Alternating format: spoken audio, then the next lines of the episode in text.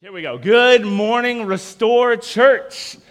There we go. Hey, I am excited to be here with you this morning. Uh, for those of you that don't know me, my name is Kevin McNeil, and I am a church planter here at Restore. And what that means is this past September, my wife and I, we got here at Restore. And this September, we are moving to Goldsboro, North Carolina, and we will be planting a church in Goldsboro. And so I am excited to be here with you. I've been here with you since September, but I'm excited to be speaking. I'm excited to be, uh, for these next few weeks, diving into God's Word.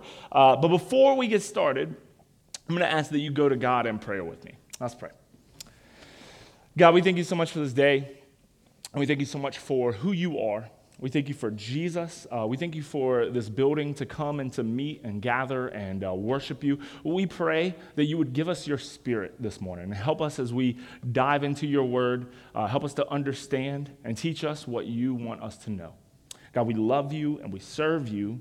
And it's in your son's name we pray. Amen. Everyone in here is good at one thing.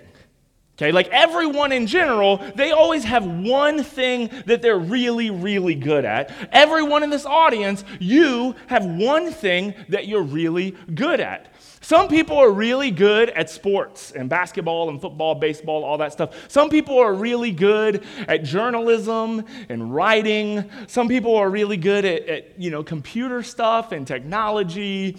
Some people are really good, you know, with mechanical stuff and, and working on cars and engines and stuff. Everyone in here has one good thing. When you're a little kid, they ask you, What do you want to be when you grow up? And you start thinking to yourself, Well, what's the one good thing that I'm good at? And, and right now, you're probably in your head, you probably already know the thing that you're good at. Uh, I know the thing that I'm really good at. Uh, I am really good at making fun of people. I don't know why, but I have just been given this ability to just roast people in my head over and over when I meet them. Uh, it, it's kind of weird, but I'm really, really good at it, and I need to tone it down a lot of times. I think that the reason why is because when I was growing up, I, I grew up with rough friends, and I grew up with all sisters and they just nailed into me. They were, I was the baby of the family, and I was the only boy. I had uh, three sisters, and two of them were identical twins. And so every day they would just joke me and, and play me. And you either learn to sink or swim. And instead of crying about it, I, I kind of joked back. And before you know it, I'm really good at making fun of people. And even today, as an adult, when I meet people, I can easily just start making fun of you in my head because I want to be ready. Like if you start making fun of me, I want to have ammo ready to just shoot back at you. And I've, I've had to learn to like tone it down over the years because I, I've learned the hard way that it can be a little painful and it can often, you can often regret things that you say. Uh, I remember when I was in seventh grade, I was at home and I was in my kitchen, and my mom was home, but I don't think that she knew that I was home. And here's why. Normally, when my mom, she walks up and down the hall and she's doing work and stuff, she will always be humming. Okay, that's one memory my mom that I always remember. She's always humming and she's doing something. But today, I don't think that she knew that I was home because I was in the kitchen and I heard her singing.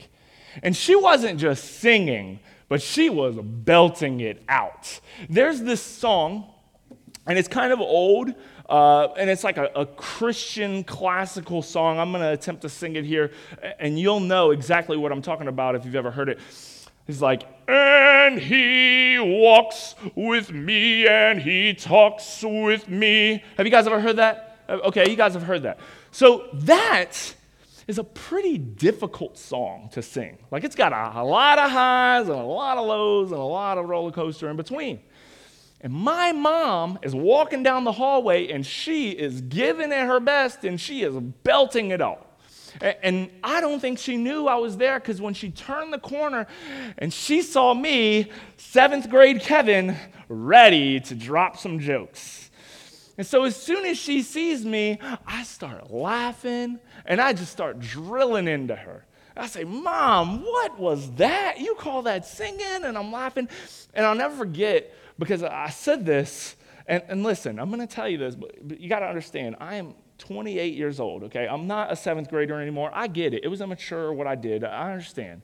But when I looked at my mom, I, I'm laughing. I said, Mom, that sounded like a dying goat, okay? And my mom, you know, she's standing there, and, and I don't know if you've ever done this. You ever tell a joke, and then your own joke makes you laugh?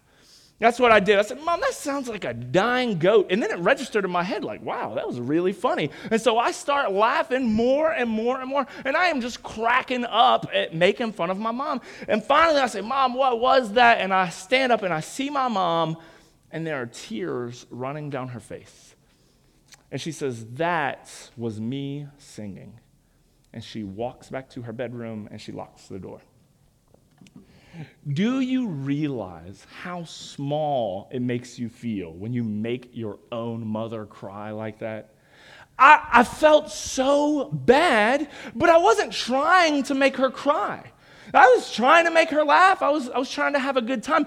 I didn't realize that my words carried as much weight as they did. I didn't realize that my words affected my mom like they did. This morning we're starting a, a, sermon series called Words with Friends. Anybody in here play the game or, or, used to play the game Words with Friends? Anybody? Yeah, okay, okay. A few people. Uh, now it's called Words with Friends 2. I guess the first one just wasn't good enough. Uh, but pretty much the game is kind of like Scrabble. You get given letters, and your letters have a, a number value to them. And your friend has uh, an equal amount of letters, and you both compete to make words. And sometimes you have really good letters and you can make some really, really big, awesome words that add up. Sometimes you have some really, really kind of dinky letters and you can't really make that good of a word. But sometimes, even when you have these, you know, little dinky letters, depending on how you play them and where you place them, even the tiniest words can get you the most points.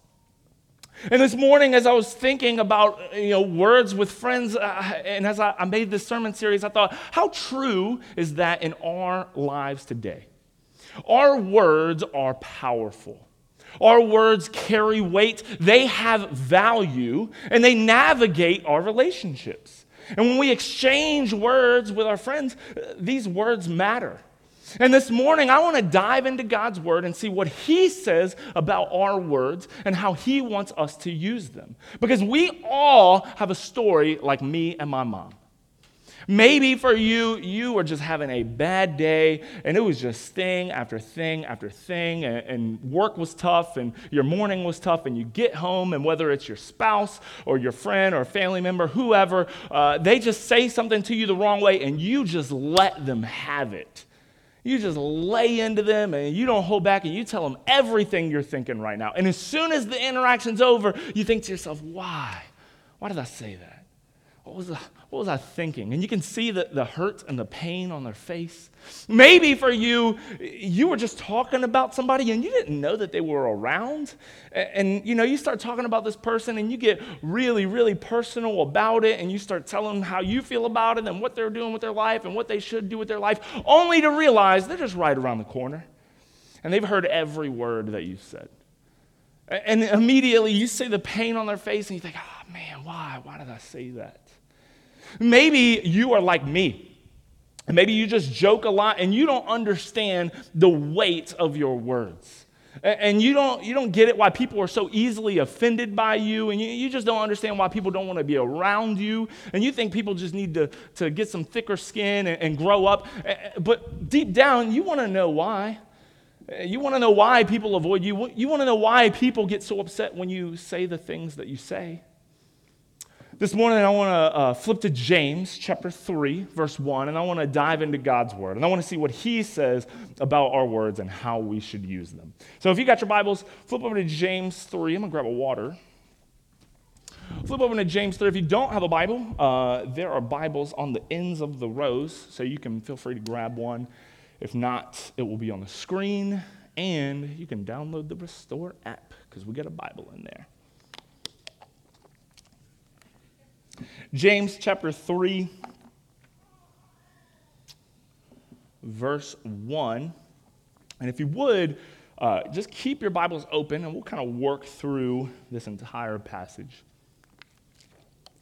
I'm going to be reading from the NIV, and this is what it says It says, Not many of you should presume to be teachers, my brothers, because you know that we who teach will be judged more strictly. We all stumble in many ways.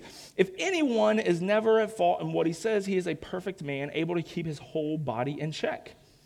When we put bits into the mouths of horses to make them obey us, we can turn the whole animal. Or take ships as an example. Although they are so large and driven by strong winds, they are steered by a very small rudder wherever the pilot wants to go.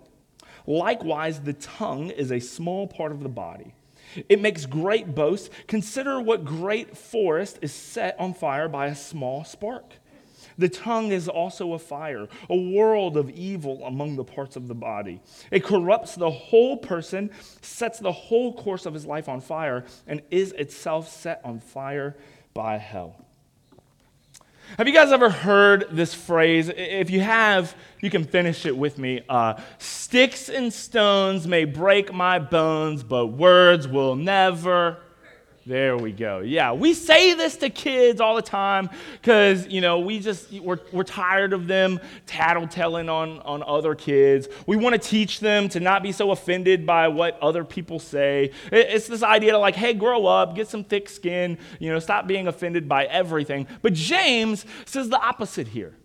James says sticks and stones can break your bones, but your words are incredibly powerful. And your words, man, they carry a lot of weight to them. Eh, he starts the passage out and he says, Hey, not many of you should be teachers. Because if you say something, if you are speaking on behalf of God and then your actions don't follow up, that is really, really dangerous. You're going to be judged more strictly. And then James goes in and he compares this part of our body, this tongue of ours. He says, Your tongue is a very small part of your body, but it's probably one of the most powerful parts of your body. He compares it to three things. Number one, he compares it to, uh, to a horse. Has anyone in here, you can raise your hand, anybody in here ever ridden a horse before or, or interacted with a horse? Yeah, horses are so scary. All right, they are huge. I have seen YouTube videos of people getting kicked by a horse, and it is not a game, okay? These animals are massive, they're tall, they're broad, and when you approach a horse, you'll notice that its whole body is just ripped, like shredded with muscle. I mean, these things, they're kind of like me, you know, but uh, these horses, man, they are just massive.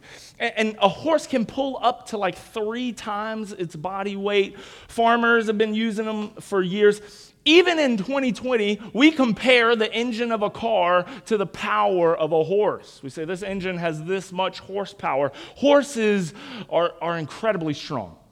And you would think that in order to subdue such a strong animal, you need a, a, huge, you know, big machine or something. But James says, no, no, no. All you need is a very tiny bit that you put into his mouth. And once it's in there, you can control the horse, make it do or go wherever you want it to go. And James says, Your tongue is the same. Your tongue is very, very tiny, but it is incredibly powerful. And then he compares uh, your tongue to a ship. Um, I don't know if you guys go on cruises or not. My wife, she loves going on a cruise. I refuse to go on such a boat because have you ever seen the Titanic? Like, not about that life. And so, uh, idea of a vacation is not a cruise for me. But, but she tells me about these cruises. She tells me how big these boats are. She tells me that, you know, you have basketball courts on there and you have pools and some of them have like amusement parks and there's just, it's just this massive, gigantic boat. And if you were on one of these boats and you were sailing to Africa, you got to understand the rudder of that ship is the thing that steers it. And if that tiny rudder is off one degree or two degrees, you wouldn't know it until you got to Europe. Because that rudder being off, it, it completely changes the direction of your course. And uh, James says the same is true with your tongue. Your tongue is small, but guess what? It, it directs your life. And then James compares your tongue to, uh, to a fire, uh, to a flame, really. Uh, unless you've been living under a rock, you know that right now Australia is burning. and it has been burning for quite some time, and it is this massive fire. Uh, I read just the other day that they found some firefighters dead in all of this. So people have died, animals have died, people and animals have lost their homes. It's just this crazy massive fire that they can't seem to get under control. And to think that that entire fire started with just a little spark. James says, Your tongue is like that tiny spark. Even though it's tiny, it can go and do crazy damage if you don't keep it under control. You see, our words are powerful. When God created the world, you know what he used? Words. We're going to keep reading because James, from this point, he talks about how our words and our relationships need to go together. Check out this in verse 7. It says, all kinds of animals, birds, reptiles, creatures of the sea are being tamed and have been tamed by man, but no man can tame the tongue. It is a restless evil full of deadly poison. With the tongue we praise our Lord and Father, and with it we curse men who have been made in God's likeness. Out of the same mouth come praise and cursing. My brothers, this should not be. Can both fresh water and salt water flow from the same spring? My brothers, can a fig tree bear olives or a grapevine bear figs? Neither can a salt spring produce fresh water. I need you to imagine with me, uh, just for a minute. Some of you, you might have to think back. Some of you are in the, the thick of it now. Some of you might have never experienced this, but you kind of get it and you know what it's like. I want you to think back to the first few weeks of a relationship. You know, like when you are, are in love with your honey, you know, and everything is just absolutely perfect, and it's just this lovey dovey, like, oh my goodness, I love you so much, and they're just beautiful and, and flawless, and nothing they can do could ever upset you because they are perfect and you're going to spend forever with them. You know what I'm talking about, right? It's like this, oh, it's this disgusting and yet beautiful picture of a relationship. Uh, you do this thing where you say, like, oh, you hang up first. No, you hang up first. No, let's just fall asleep on the phone together and wake up like that, you know? I love you. No, I love you more. No, I love you more. I love you infinity. I love you to the moon and back. You know, it's this like cute little relationship thing. Listen, my wife and I, uh, we were dating and we were in this stage. I think maybe we were a month or two into this relationship, and she was sitting on the couch, and I was massaging her feet, because that's what you do, you know, when you're in this lovey dovey stage. After you get married, like, yo, get those feet away from me, okay? Uh, I'm just kidding. I still try to massage my wife's feet. So uh, we, we're sitting there on the couch, and I'm, I'm giving her a foot rub, and she is about to go next week and meet my family in Virginia. And uh, she's asking me questions about where I'm from and what's my family like and this and that. And I'm excited. I'm like, oh, they're going to love you. And then she asked this question, and, and she asked it so cute. She says, Kevin, what, what are you going to do if, like, your family doesn't like me? And then out of nowhere, I don't know why, but I just turned into such a savage. I just completely lifted that filter and I said, if my family doesn't like you, we're probably not going to work out. And then, and then I, and then I like put it right back on. And I was like, hey, yeah, let's, let's keep being in this relationship, you know? And she didn't tell me at the time, but like, you know, later she told me, she was like, I was so worried because, you know, I was, I was worried about meeting your sisters and your family. If they didn't like me, you were probably going to break up with me.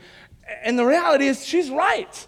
Because if she doesn't like my family, and my family doesn't like her, I don't know that we can work out because I love my family, they love me, and you can't love me but hate my family. That's just not how it works. When you marry me, you marry into my family.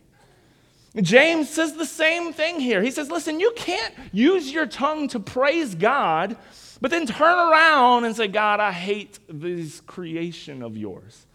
That's like someone dating you or, or being your friend and saying, Listen, I really like you, but man, I can't stand your kids. They get on my last nerve. Maybe if you just like got rid of them, we could hang out some more. You know, it just doesn't happen that way, okay? And James says the same thing. He says, listen, you can't use your tongue to worship God and praise God and come here on a Sunday morning and sing, sing out praises to his name and then turn around and say, God, I can't stand Jerry. He is so annoying. And then, and then talk about Carson and, and, and hate on Ashley because these are God's creation. These are God's children. And if you're going to praise God, you need to be okay with his creation as well. You see, your words are powerful. And so it's important for you to think before you speak. It's important for you to be careful what you say. But how? Like, how do we do this? How do we tame our tongue? And uh, I, I'm excited for the next two weeks because that's exactly what we're going to talk about. For the next two weeks, we're going to talk about how we can watch what we say and think before we speak. But before we even get into that, I think it's important to back up and look at the deeper, deeper issue here. I, I want you to flip really quick to, uh, to Luke 6:45. Luke 6:45. This is Jesus talking, and Jesus gives us a, a huge insight to our words and where our words come from. This is what he says. He says, The good man brings good things out of the good stored up in his heart. And the evil man brings evil things out of the evil things stored up in his heart.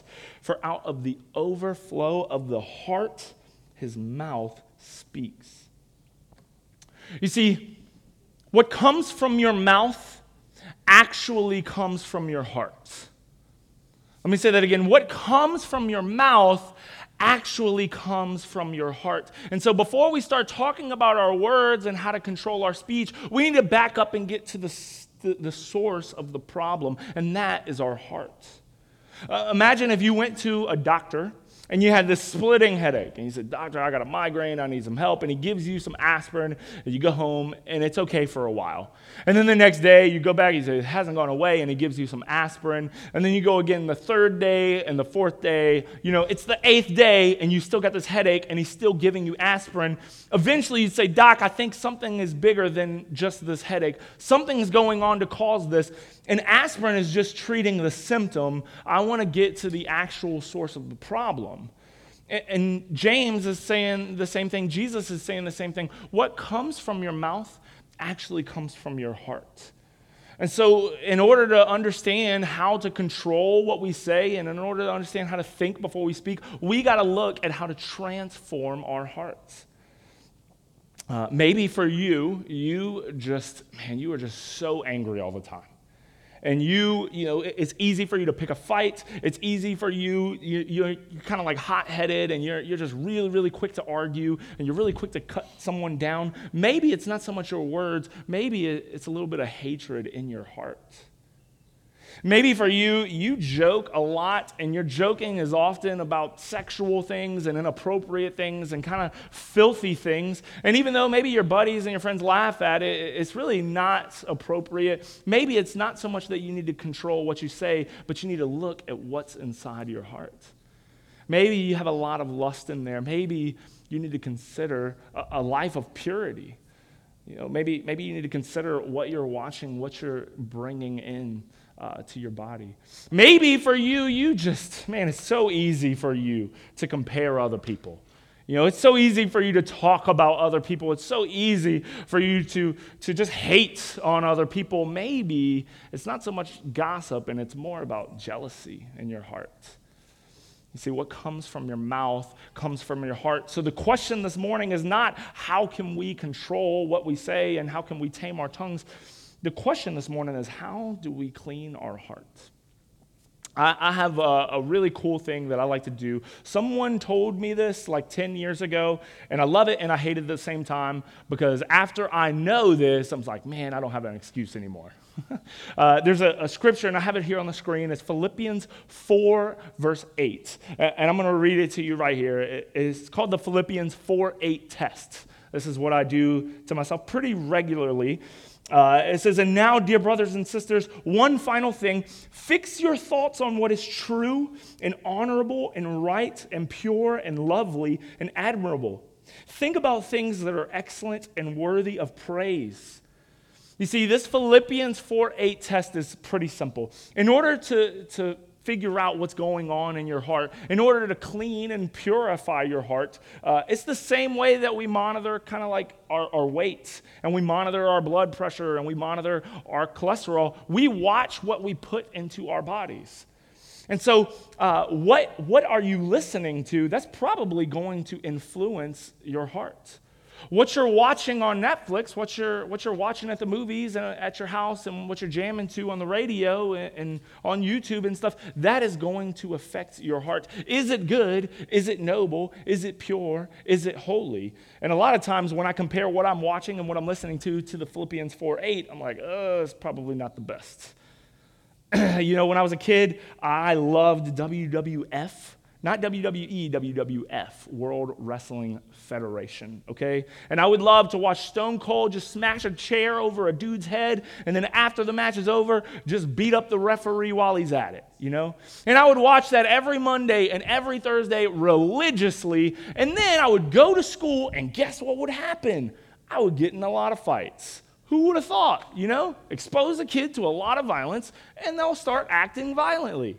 And the moment that my mom made me stop watching wrestling, I calmed down a little bit. You see the Philippians 4 8 test. It, this rage and this anger and this hatred and violence was in my heart, and so it was, it was coming out of me. It's easy. You know, who are you surrounding yourself with? I have a friend who uh, we grew up together, and I've known her for a really long time. And then she moved to Tennessee. We got anybody, anybody here from Tennessee? Anybody from Tennessee? I am not going to hate on Tennessee, okay? I like Tennessee. All right. Uh, so she moved to Tennessee, and this past week I called her. And when she answered the phone, I'm not lying, she said, Hello. I said, Whoa, what happened to you? And we were just laughing about her accent and how it was so thick and just like, man, you're a completely different person. It's because she's been around people that talk like that. And so it's kind of rubbed off on her. Are your friends passing the Philippians 4 8 test? Are they pushing you towards holiness? Are they pushing you towards truth? And so this morning, uh, as we conclude, I want to challenge you this week to consider what you're watching, consider what you're listening to, consider who you're hanging around. Do they pass the Philippians 4 8 test? Because that stuff is going to leak into your heart, and your heart is going to leak into your words. Because what comes out of your mouth actually comes out of your heart. Let's pray. God, we, we thank you so much for Jesus. And we thank you so much for, for coming and paying our price even when we didn't deserve it. And God, we thank you for your patience with us. When we say things that are just silly and we say things that, that we instantly regret and we don't think before we speak, God, we thank you that you're patient and that your grace and your mercy, it, it never runs out. God, I, I pray this morning, uh, first, that you would help us to check our hearts. You would help us to see if we're truly, genuinely following you and if we're really putting holy, pure, noble, truthful thoughts inside of us. And if we aren't, God, I pray that you would strip away all the evil, strip away all that, that negativity, Father, and, and replace it with you. Replace it with your spirit. Replace it with good. God, uh, I thank you for Jesus for coming and, and, transforming our hearts. God, because we know that, that, no amount of Christian music or no amount of good uh, things that you can watch could transform us. God, that's only your Son. And so, God, we, we pray, I pray for the people here this morning that if they leave today, God, that they might consider giving their heart to you. Father, we, we love you so much, and we pray for these next few weeks that you would help us, give us your spirit to help us understand how to control what we say. And it's in Jesus' name that we pray. Amen.